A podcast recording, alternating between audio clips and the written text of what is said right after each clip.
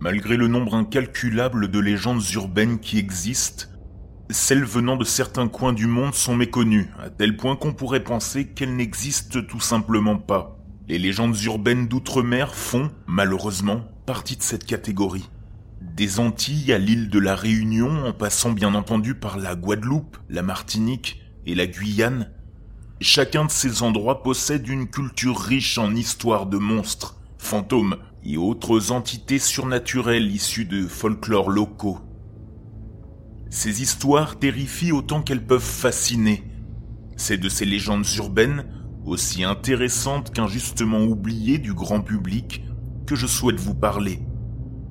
Saviez-vous par exemple que durant des années, les habitants de l'île Bourbon avaient peur d'un taureau sauvage qui avait la réputation de répandre le malheur sur son passage et d'être immortel Ou qu'en Guyane, les gens pensent que si l'on siffle dans la forêt, on peut potentiellement réveiller une entité démoniaque endormie Mais aujourd'hui, c'est une toute autre histoire que je vais partager avec vous. Il y a de cela plusieurs années, un jeune homme a décidé de profiter de ses vacances d'été pour passer un séjour en Guyane, à Remire-Montjoli, juste à côté de Cayenne. Sa famille avait vécu là-bas avant de déménager en métropole, alors qu'il n'était encore qu'un tout jeune enfant. Si ses parents avaient réussi à garder de bonnes relations avec certains de leurs amis guyanais, ils n'étaient plus jamais retournés là-bas après leur déménagement. Et lui n'avait aucun souvenir de son enfance en Outre-mer. Comme il s'agissait des toutes premières vacances qu'il allait passer seul, et qu'il n'avait pas choisi l'endroit le plus proche du domicile de ses parents, ces derniers avaient exigé que quelqu'un de confiance veille sur lui au cours de sa petite escapade. Et donc, qu'il habite chez un de leurs vieux amis tout au long du séjour. C'est ainsi qu'il s'est retrouvé à vivre chez un ancien conducteur d'engins agricoles d'origine guyanaise qui connaissait déjà ses parents avant même qu'ils viennent au monde, mais dont il n'avait pas plus de souvenirs que du paysage guyanais. Malgré la chaleur étouffante à cause de l'humidité, il trouvait l'endroit incroyable et savourait chaque seconde de ses vacances. Son hôte était quant à lui un homme facile à vivre et extrêmement sympathique qui le traitait comme un membre de sa propre famille. Il passait de très bons moments là-bas et appelait régulièrement ses parents pour leur dire à quel point il était heureux d'y passer ses vacances. Il restait néanmoins troublé par certaines choses qu'il n'arrivait pas à comprendre, que ce soit dans la manière d'être des gens ou dans les traditions qui pouvaient, pour la plupart, lui paraître étranges. Comme par exemple cette drôle d'habitude qu'avait son hôte et plusieurs de ses voisins, qui consistait à laisser près de la porte de leurs habitations des petits monticules de sable qu'ils prenaient le temps d'inspecter minutieusement chaque soir avant la tombée de la nuit. Et chaque soir, avant la nuit tombée, après être allé scrupuleusement regarder ces monticules de sable, son hôte lui demandait d'éviter d'aller se promener autour des maisons jusqu'au lendemain matin. Il avait beau questionner ses parents sur le ton de la rigolade pour en savoir plus sur l'utilité de ces monticules de sable, aucun d'eux n'était au courant de cette tradition.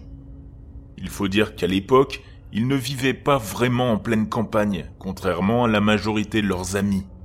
Alors, trois jours avant son vol de retour, notre indiscret petit vacancier avait pris la décision d'essayer de tirer les vers du nez de son hôte au sujet des monticules de sable qui avaient l'air si importants pour lui ses voisins.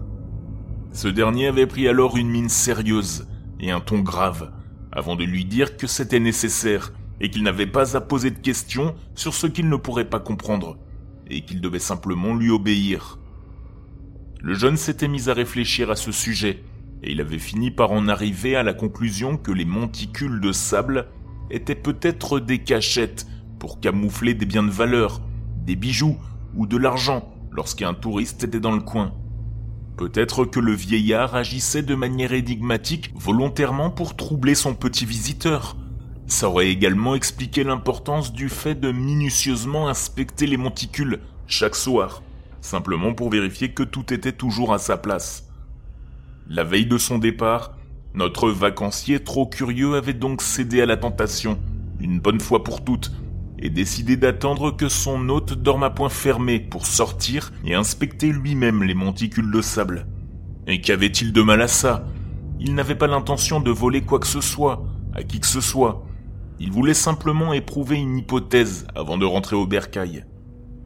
Alors cette nuit-là, pendant que son hôte ronflait à en faire s'envoler le toit, l'invité curieux s'était glissé en dehors de sa chambre et s'était rendu jusqu'à l'extérieur de la maison pour observer le monticule de sable qui se trouvait à tout juste deux petits mètres de la porte d'entrée.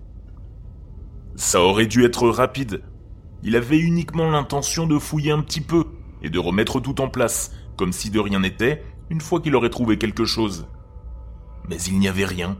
Rien d'autre que ce simple et inutile petit monticule de sable qui avait pourtant l'air si précieux. C'est là que notre jeune homme indiscret aurait entendu un bruit étrange, comme la voix lointaine de quelqu'un en train de compter. Alors, toujours aussi curieux, il s'était avancé en direction de cette voix. Lui-même ne savait pas ce qu'il espérait trouver en s'y dirigeant. Au mieux, un vieillard en train de compter quelque chose dans son jardin. Au pire, un tueur en série sanguinaire digne d'un mauvais slasher. Une fois arrivé devant une habitation voisine, la seule chose qu'il avait pu distinguer dans la nuit noire était une grande silhouette penchée, en train de bouger de droite à gauche. Son premier réflexe fut de dégainer son téléphone pour l'éclairer, en espérant voir un peu mieux ce que cette hypothétique personne était en train de faire. Son deuxième réflexe, de fuir le plus vite possible pour s'enfermer à double tour dans la maison de son hôte, en espérant qu'il n'aurait pas été réveillé par le bruit et prêt à lui passer une soufflante pour être sorti mais vous devez bien vous demander ce qu'il a vu. Après avoir allumé la lampe torche de son téléphone, il s'était retrouvé nez à nez avec un immense corps nu, sans tête ni bras.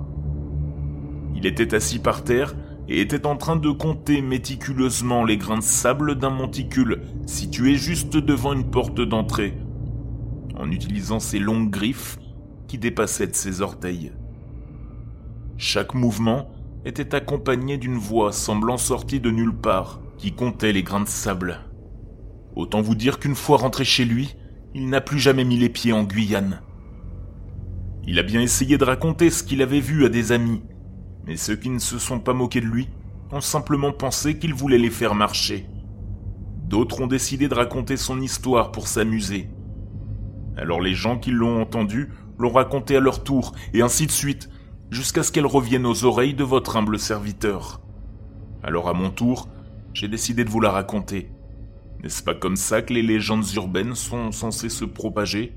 Pour ceux qui se posent la question, la créature que notre champion de la curiosité a vue ce soir, c'était un zombie, un immense monstre, un peu imposant et effrayant, mais totalement inoffensif d'après les légendes.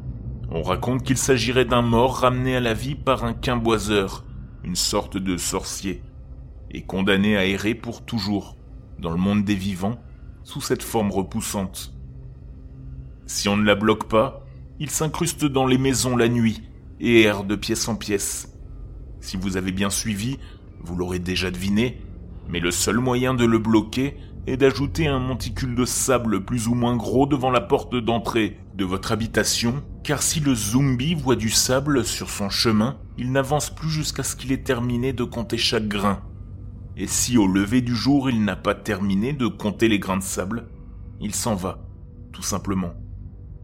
Bien sûr, rien ne dit qu'ils existent réellement, et que l'histoire du vacancier indiscret est véridique.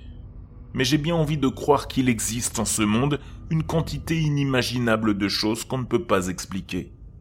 J'espère que cette histoire vous a plu et que vous allez rester à l'écoute, car il m'en reste un nombre incalculable à vous raconter. Je n'ai plus qu'à vous dire à une prochaine fois, très chers auditeurs.